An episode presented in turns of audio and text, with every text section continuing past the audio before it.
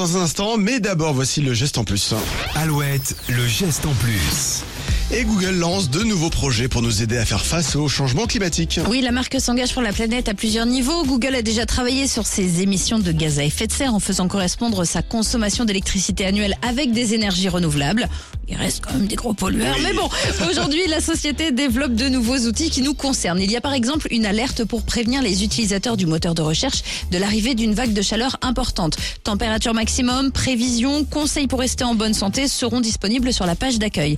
Il y a aussi le projet euh, Tricanopy qui mesure la population d'arbres dans les villes, pratique pour les, projets, les futurs projets urbains.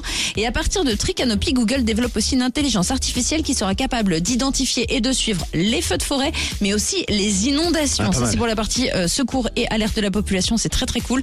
En plus de tout ça, Google va investir 5 millions de dollars à un groupe de réflexion américain spécialisé dans les questions environnementales. Arrête Ils ont envie de faire un monde honorable, non Arrête de dire Google parce qu'en fait mon téléphone ne fait que te déclencher. C'est vrai tout à l'heure. Ça n'arrête pas de vibrer Je dans suis ma désolée. poche. Ça me prenait On beaucoup. peut dire... Bah, voilà. Bon allez, le geste en plus à retrouver évidemment tous les jours sur euh, alouette.fr. Non mais ça fait que